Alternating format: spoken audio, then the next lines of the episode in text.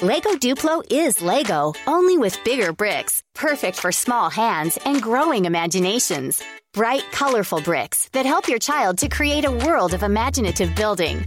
The new Lego Duplo steam train has arrived with push and go motor and five new action bricks that control everything from the lights, the direction of travel, and even the horn. And download the free Duplo app for even more fun.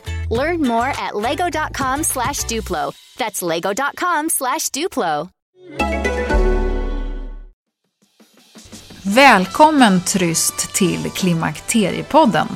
Tryststockholm.com är sajten som jag tycker att du ska besöka. Här hittar du träningskläder för aktiva kvinnor. De är snygga, bekväma, stilrena i designen, passar både på fritiden, på väg till och från träningen och också under passet.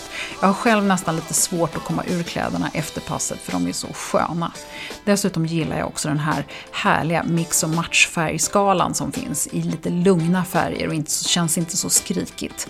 Kvaliteterna är fantastiskt sköna och jag tycker verkligen att det är kul för det är Wilhelmina, min kompis, som har tagit fram de här kläderna och hon är en förebild. Det är även roligt att det finns herrplagg i kollektionen, så missa inte det. Gå in på tryststockholm.com och Klimakteriepodden tackar speciellt för samarbetet.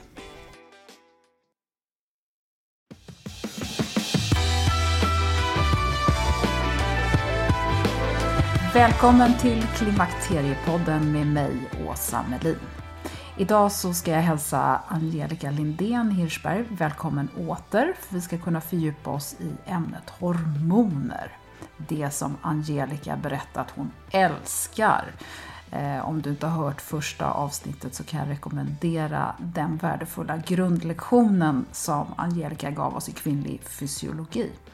Idag ska vi alltså få höra mer om hur och varför östrogen kan vara effektiv hjälp för oss kvinnor i klimakterieåldern. Välkommen!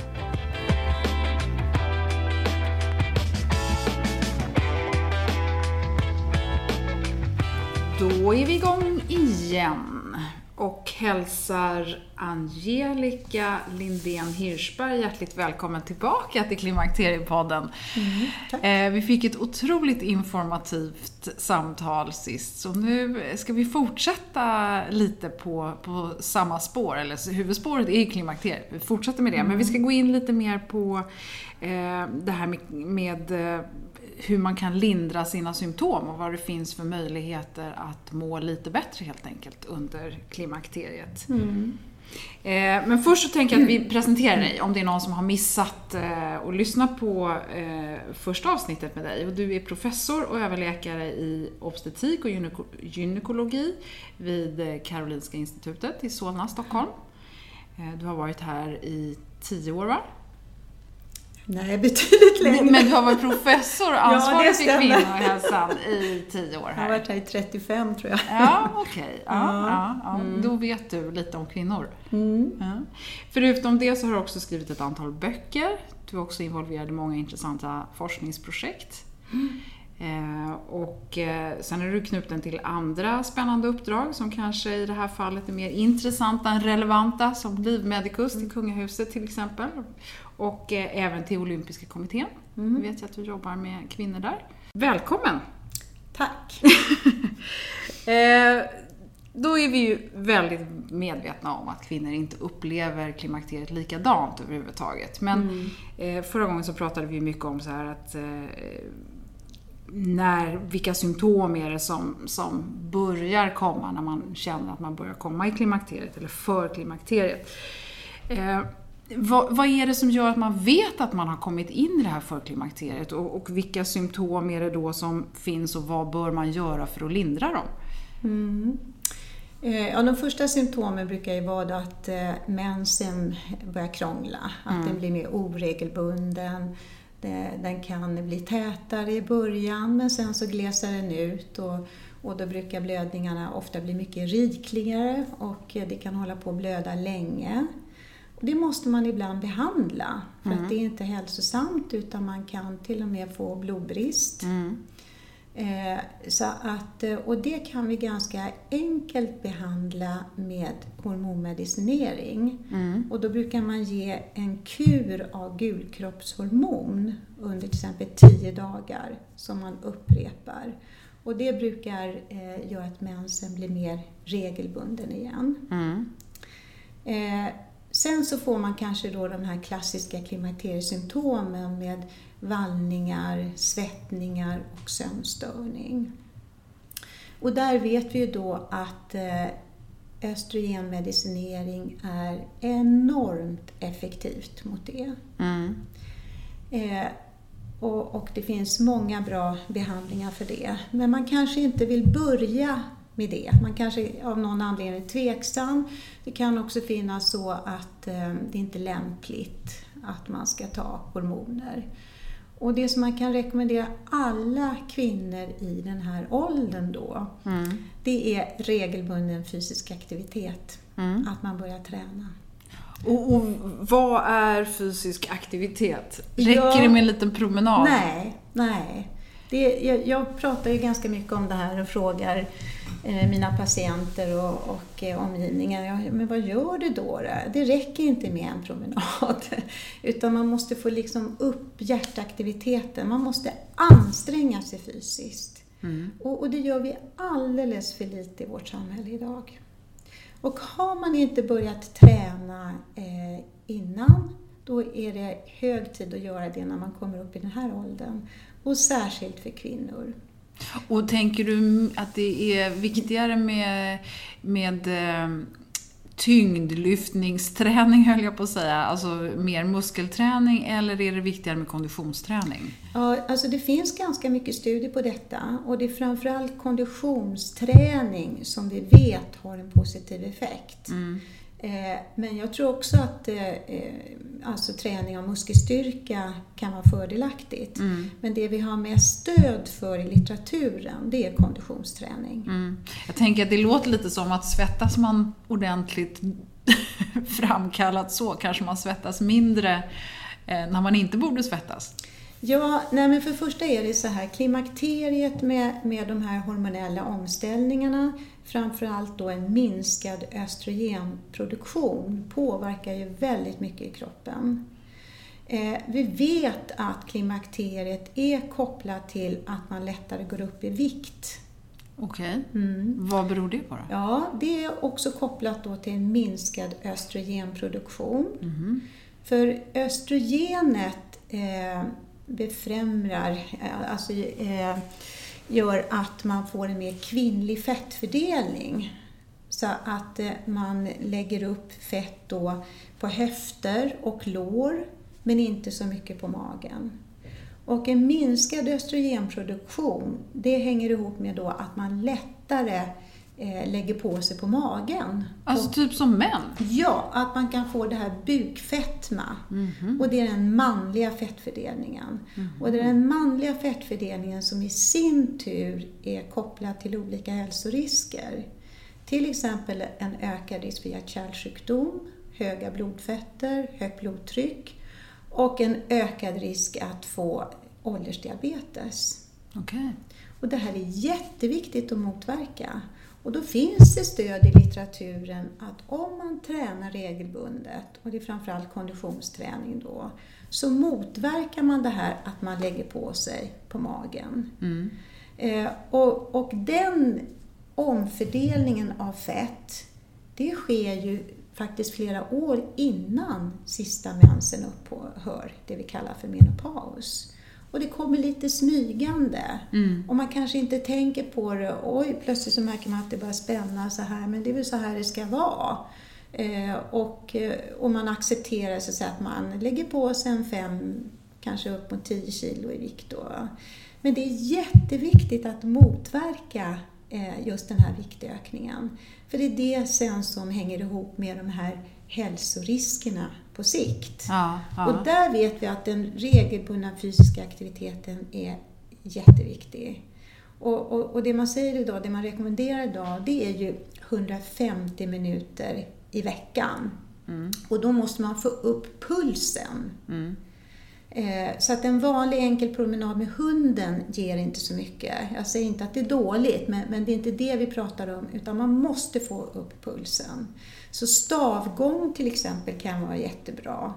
Eller att man småjoggar eller att man går på ett friskis och svettispass till exempel. Mm. Och det här måste man göra regelbundet. Det är otroligt viktigt för hälsan. Mm. Och då vet vi också från studier att det också motverkar de här vanliga klassiska klimakteriesymptomen som svettningar och vallningar. Mm. Så det kan man rekommendera alla kvinnor. Eh, sen så är det en, en grupp, kanske upp mot eh, eh 20-30 procent där det inte hjälper och, och där deras livskvalitet påverkas väldigt negativt av att till exempel ha svettningar och vallningar på natten och behöva vakna upp flera gånger varje natt och, och eh, eh kanske måste gå upp och duscha och så vidare och inte få sova ordentligt. Då vet vi att eh, östrogenmedicinering är extremt effektivt att motverka de symptomen. Mm. Eh, och eh, eh, idag så finns det tyvärr i många fall en överdriven rädsla för det här med östrogenmedicinering. Eh, man, vad vi vet idag det är att om man ger det mot de här symptomen under en begränsad period, då vet vi att i de allra flesta fallen så över väger ju de positiva hälsoeffekterna eh, eventuella negativa. Mm. Eh, och det som många kvinnor eh, är rädda för och, och, kopplat till östrogen, det är ju risken för bröstcancer. Mm. Bröstcancer och blodpropp är väl de två vanligaste? Ja, blodpropp det kan vi ganska lätt hantera för blodproppsrisken är kopplad till eh, tablettbehandling med östrogen. Mm -hmm. Men det finns annan östrogenbehandling med plåster och med gel som inte innebär en ökad blodproppsrisk. Mm -hmm. Fantastiskt. Och när det gäller bröstcancer så är det faktiskt eh, Eh, felaktigt att man har kopplat det framförallt till östrogen. För att eh, det vi vet idag eh, det är att eh, det sannolikt inte är östrogen enbart som ger den ökade risken eh, för bröstcancer, utan det är kombinationsbehandlingen med gulkroppshormon. Så därför så är det felaktigt att, att eh, eh Eh, att östrogen har eh, hamnat i skottgluggen för detta. Och den absolut den största studien som har gjorts i hela världen, som gjordes i USA, där kvinnor som inte då hade sin livmoder eh, kvar utan de var bortopererade, de fick enbart östrogen. Och eh, den studien visade ju ingen ökad risk för bröstcancer. Nu får du bara förklara att, för att om man inte har kvar sin livmoder så finns det ingen anledning att, att kompensera med det här gulkroppshormonet. Ja. För du har här, ingen sån produktion. Det är ju lite, lite komplicerat eh, de här frågorna. För det är ju så här att det är östrogenet som eh, behandlar symptomen. Eh, det vill säga klimakteriesymptom är kopplat till östrogenbrist. Men ofta ger vi ju kombinationen östrogen och gulkroppshormon. Och varför gör vi det då? Jo, för skulle vi ge enbart östrogen, då vet vi att på sikt så finns det en ökad risk då att eh, man kan få cellförändringar i livmodern och därmed också en ökad risk för livmodercancer. Men om man då kombinerar östrogenmedicinering med gulkroppshormon, då tar man bort den risken. Så enda anledningen till att vi ger gulkroppshormon, det är som ett skydd för livmodern. Men då å andra sidan så får du då en annan komplikation. Ja, ja. för det, det är väldigt intressant på det viset att östrogen och gulkroppshormon, de verkar ju ofta på samma celler. Eh, och, men i vissa vävnader, eh, som till exempel livmoderslemhinnan, då har de motsatta effekter. Men i andra vävnader, som till exempel bröst, då kan de eh, ha samma effekter så att de potentierar varandra. Och som vi ser på det idag så är det inte östrogenet som är det riktigt farliga för bröstet Utan vi ser att, att det är gulkroppshormonet som är boven här. Mm. Och hur, eh, alltså det här, jag tänker så här, du börjar med, först så kommer man då i det här förklimakteriet och då har man ju fortfarande en produktion av både östrogen och gulkroppshormon. Mm. Och låt säga då att man lider mycket av de här vallningarna och så vidare och då börjar du en behandling och, och då behöver man lyfta upp det här gulkroppshormonet lite grann om jag förstår dig rätt. Ja, det är ju för att reglera mensen. Okej. Så att gulkroppshormonet är också fördelaktigt för att reglera mensen. Okej. Eh, men inte för de här klimakteriesymptomen. Nej, all right. Mm. Men om du då är i den här fasen när mensen är väldigt oregelbunden och kanske hoppar och har börjat Mm. komma väldigt sällan. Om man då får ett gulkroppshormon, tvingar man fram mensen onödigt länge?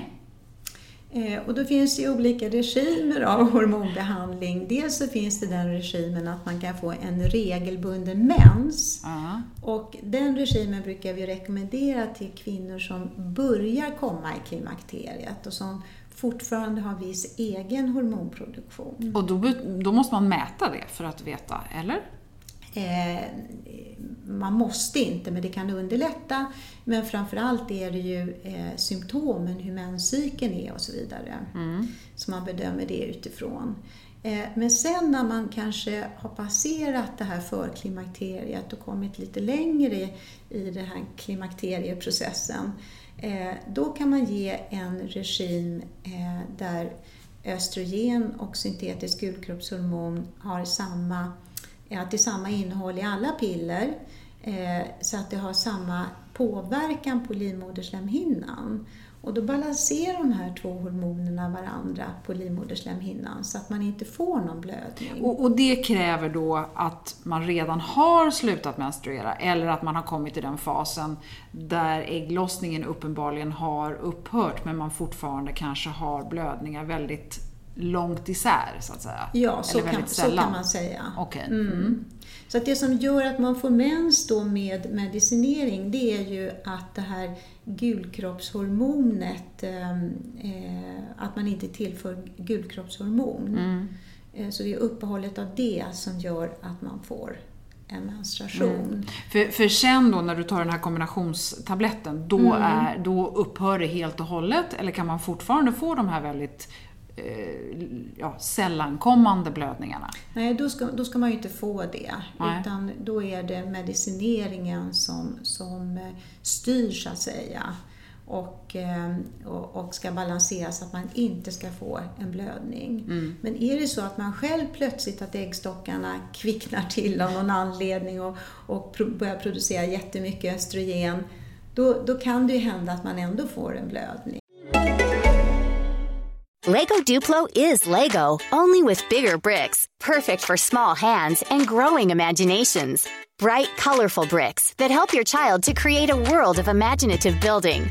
The new Lego Duplo steam train has arrived with push and go motor and five new action bricks that control everything from the lights, the direction of travel, and even the horn. And download the free Duplo app for even more fun. Learn more at lego.com slash Duplo. That's lego.com slash Duplo.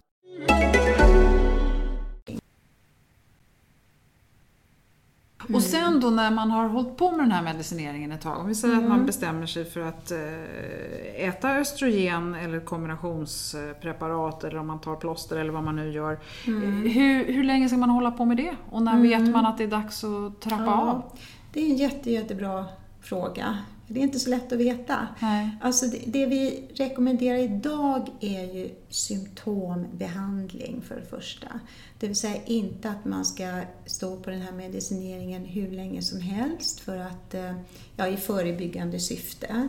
Utan det är när man har symptom och framförallt de här klassiska klimakteriesymptomen. Det är då vi ger tabletter, gel eller plåster. Eh, Och i genomsnitt så kanske man har då symptom i fem år. Cirka. Men de har du ju tryckt undan genom att du äter eh, eller får någon form av medicinering. Ja, precis. Och hur vet man då att man, har, att man inte har de symptomen längre? Precis. Det finns bara ett sätt Och att det ta är reda att på det. sluta. Och det är att sluta. Ja.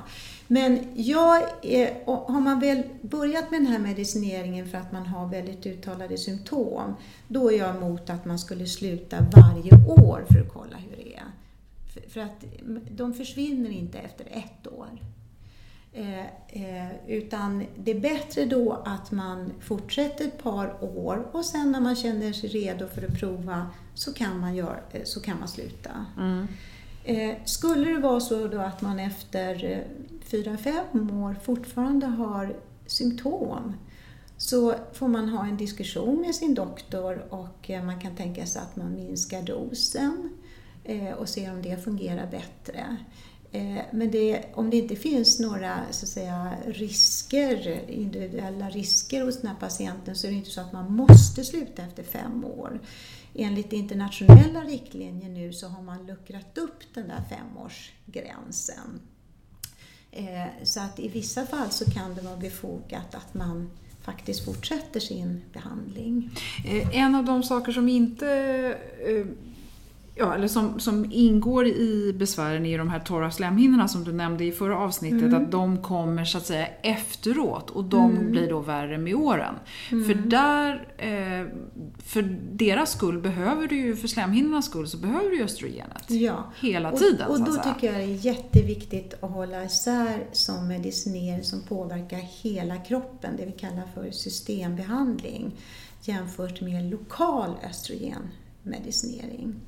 För det, det är den här första eh, formen av medicinering då, alltså tabletter, plåster och gel, eh, som kan vara kopplad till en något ökad risk för bröstcancer på sikt. Eh, Medan lokal östrogenmedicinering, det finns ingen koppling till någon ökad risk för någon cancer. Så det är, det, det är en helt annan typ av behandling och det är jätte, jätteviktigt att understryka. Tyvärr är det så att de här knäppa bipacksedlarna, informationen som står där är ju, är ju felaktig för det står om samma risker för den lokala behandlingen som för systembehandlingen.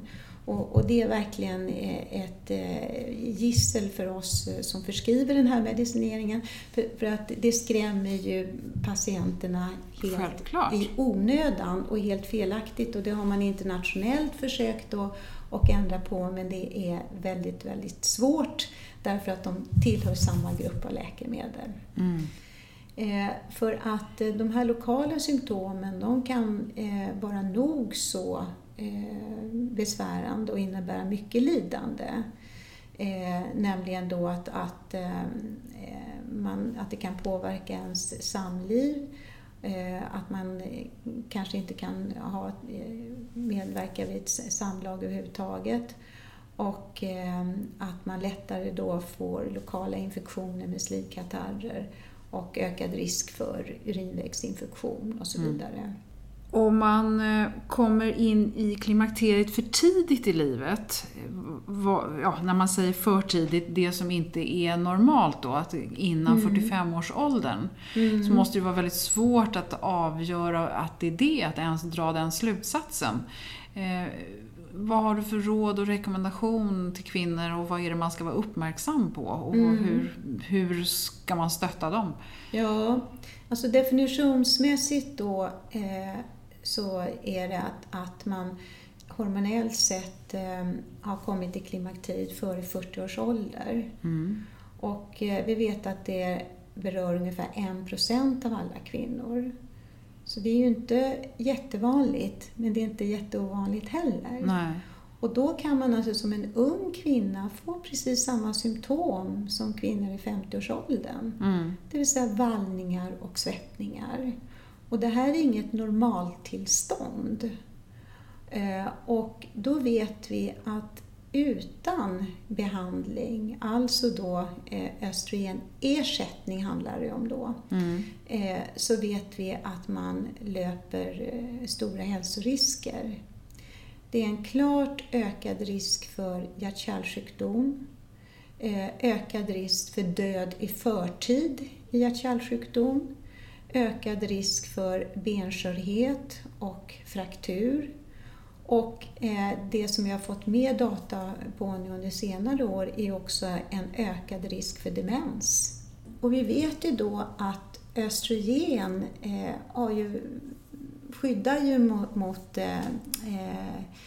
de här hälsoriskerna. Så att förmodligen är vi vet då att Eh, alltså den egna östrogenproduktionen eh, till exempel skyddar mot förlust av benmassa och att den har eh, positiva effekter när det gäller hjärt-kärlsystemet och, och, så vidare. Va? Eh, och förmodligen också när det gäller hjärnans funktion. Mm, mm. Eh, och det är alltså inte normalfysiologiskt att komma i klimakterium allt för eh, tidigt ehm, före 50-årsåldern. Eh, kroppen är byggd på det viset att vi ska ha den här hormonpåverkan upp till ungefär 50-årsåldern. Eh, och, när det gäller medicinering till den gruppen som har kommit till ett mycket tidigt klimakterium, då får vi inte jämföra risker och framförallt risken för bröstcancer med om man börjar med östrogen eh, vid ett normalt klimakterium. Nej. Det är två helt skilda saker. För kommer man i tidigt klimakterium, då har man statistiskt en minskad risk för bröstcancer. Okej. Okay. Ja. Det här är jättesvårt ja, att, att hålla isär. Och, och, när inte ens eh, kollegor förstår detta så, så förstår du säkert att det är svårt att informera en patient om detta. Ja, ja visst. Eh, men en, en kvinna som har kommit in i klimakteriet före 40-årsåldern, hon har en minskad risk för bröstcancer och börjar hon med sin östrogenmedicinering så ökar hon inte den risken.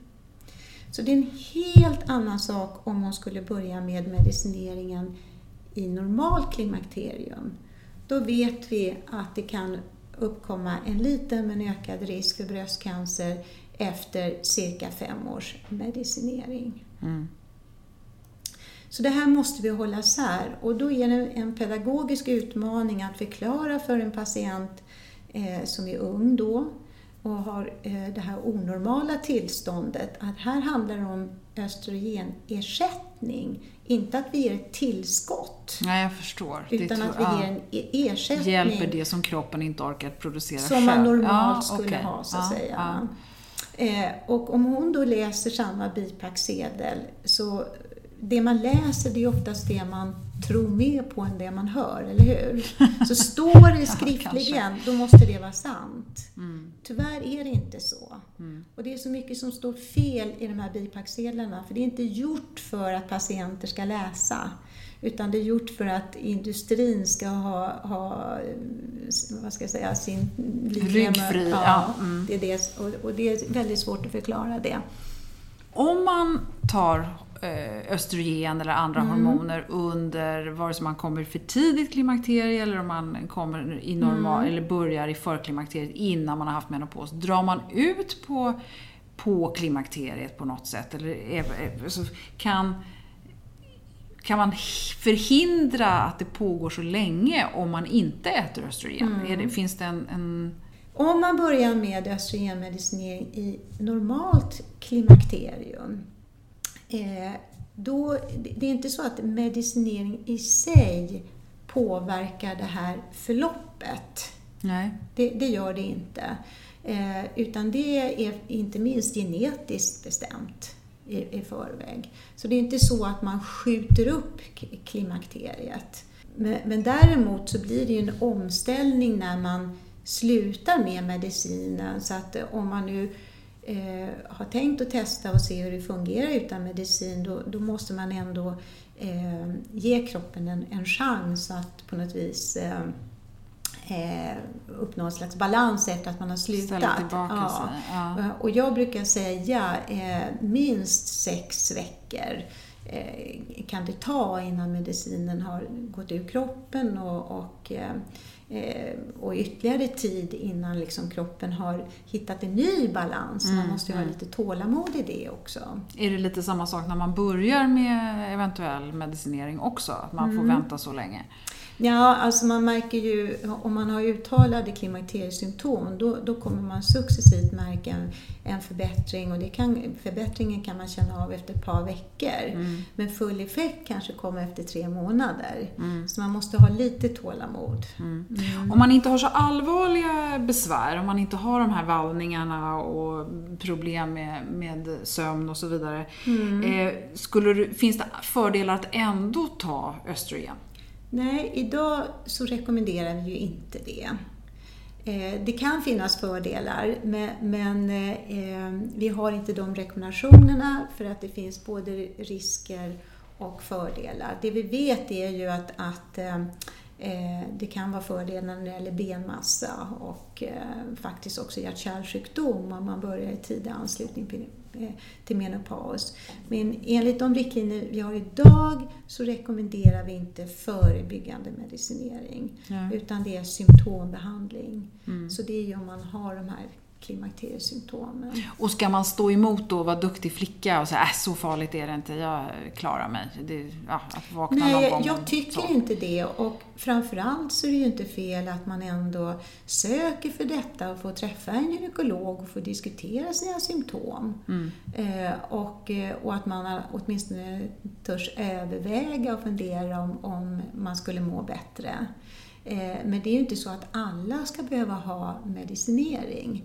Utan det finns ju också andra sätt att avhjälpa symptomen och inte minst det som jag tjatar om då, fysisk aktivitet. Det gäller systembehandling av östrogen, alltså då återigen tabletter, eh, gel eller plåster. Då, då ska man ju rekommendera en, en begränsad behandlingsperiod. Men sen om vi pratar om den lokala behandlingen, alltså lokalt i underlivet, då är det en medicinering som man skulle kunna fortsätta med livet ut. Mm. Mm. Den är extremt effektiv att motverka symptom på torra slemhinnor. Och eh, den är inte kopplad till några risker.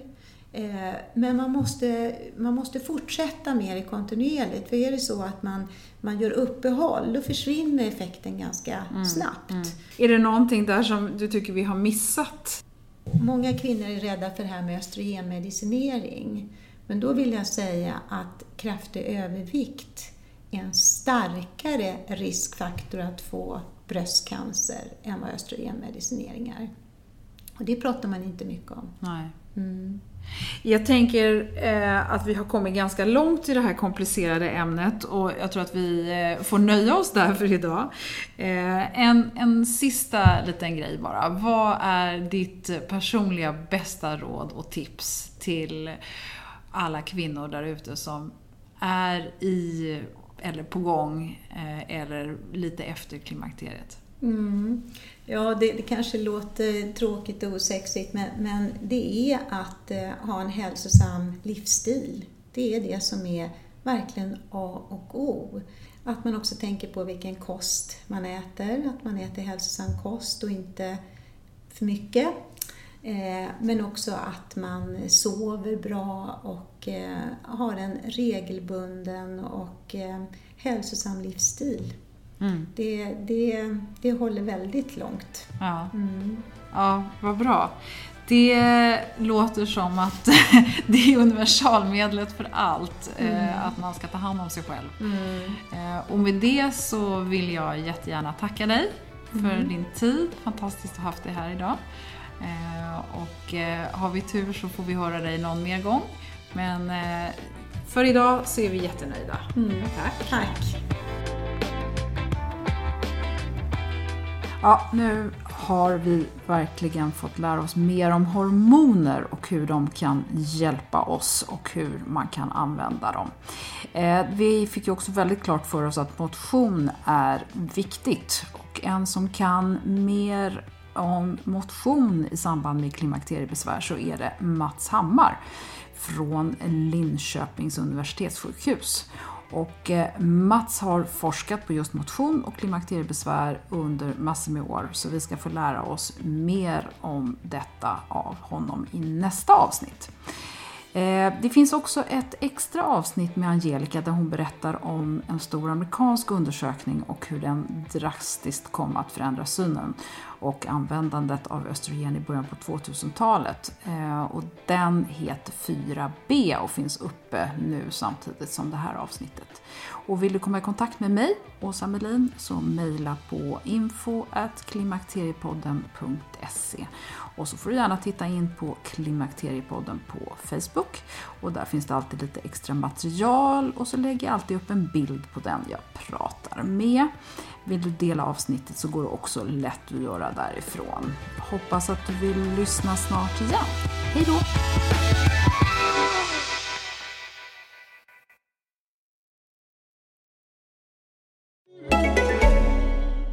Lego Duplo is Lego, only with bigger bricks, perfect for small hands and growing imaginations. Bright, colorful bricks that help your child to create a world of imaginative building. The new Lego Duplo steam train has arrived with push and go motor and five new action bricks that control everything from the lights, the direction of travel, and even the horn. And download the free Duplo app for even more fun. Learn more at lego.com slash Duplo. That's lego.com slash Duplo.